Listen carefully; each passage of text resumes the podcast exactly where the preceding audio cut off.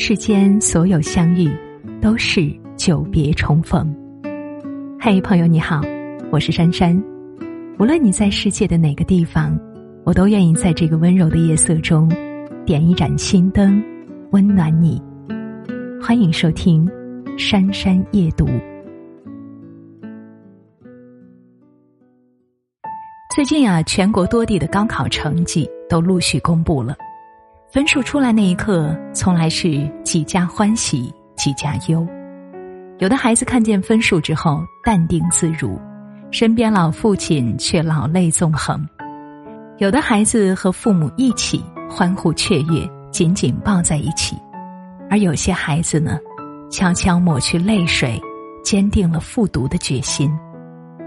无论结果如何，孩子们有朝着高考理想进发的勇气。甚至拥有参加高考的机会，都值得欣喜。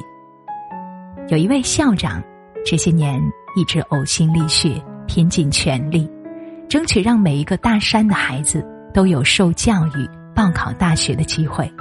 他就是张桂梅。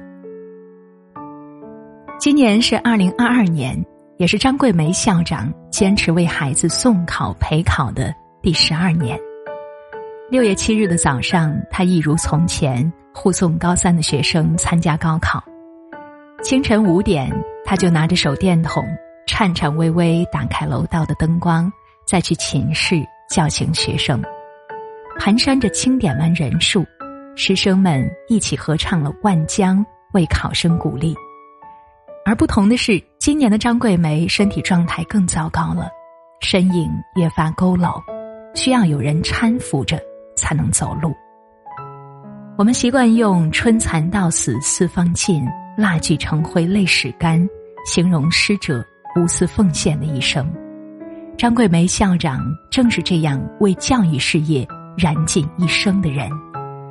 他用羸弱弱小的身躯，为大山的女孩们撑起了通往外面世界的一片天。云南华坪女高创立到现在。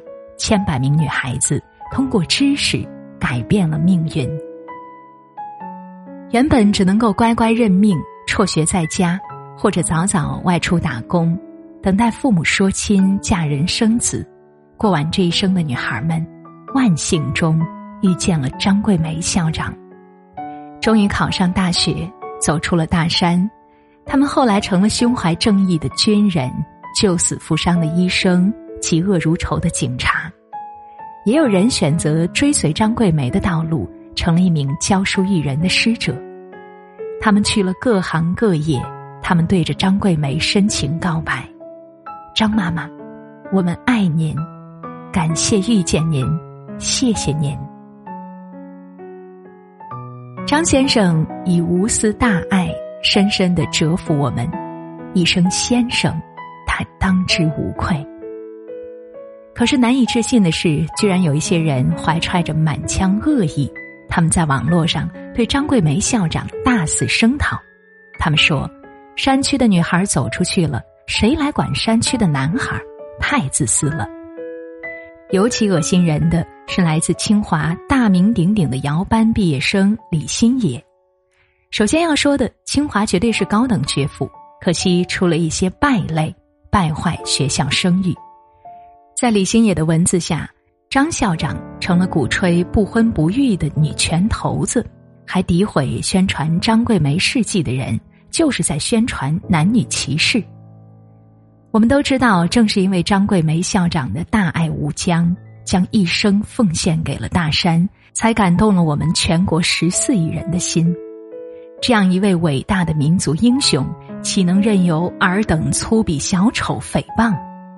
在李新野们的眼中，下崽儿比读书重要一万倍。他们认为女性就不应该接受教育，就该牢牢的锁在大山。而张桂梅的存在，带动了大山女孩的觉醒，让他们能够通过知识活出自己生命的色彩，为祖国的建设添砖加瓦，也才有更多机会改变大山贫穷落后的面貌。这引起了李新野们的恐慌，李新野之流能够通过不断学习考上清华改写命运，是知识的利益既得者。可是，他们偏偏鼓吹读书无用论，是想通过知识的控制达到知识的垄断吗？答案昭然若揭。面对这样的坏种，我们不允许，更不能坐视不理。很快，李新野被央视点名批评。现在，某乎的账号已经不复存在，还有在更多平台公然诋毁张桂梅校长的账号也一并被封杀注销。最新消息称，李新野欲放弃百万年薪回国任教，但是统统被拒绝了。不得不说，这样的结局大快人心。对抗愚昧，注定招来愚昧之人的记恨，而张桂梅的伟大之处，便是在于。这条传播知识的艰辛道路，他一走就是数十年。他用朝圣者的心态，挨家挨户、百折不挠的祈求女孩们回来读书，帮助两千多名贫困女孩圆梦大学，创造了大山里的教育奇迹。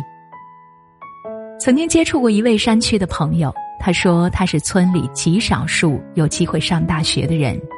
更多的人连九年义务教育都没有接受，便匆匆投入社会、嫁人生子了。像这些教育程度落后的地方，太需要张桂梅一样的知识领路人，也太需要女孩们冲破愚昧的自救。我们努力学习生活，努力去成为自己生活的主宰，而不是谁的附庸。这一点适用于所有人。点个再看。致敬张桂梅校长。好了，小伙伴们，文章到这里就结束了。今晚就是这样，听完早点休息，晚安。红日升在东方，西大道满霞光。我何其心善与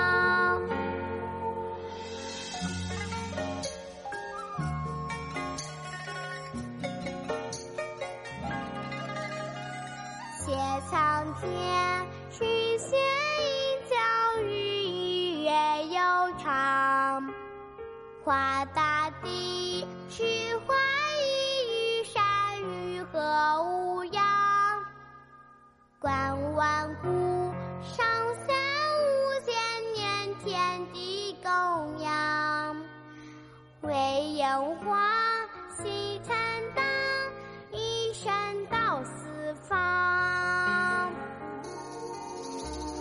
赴流光。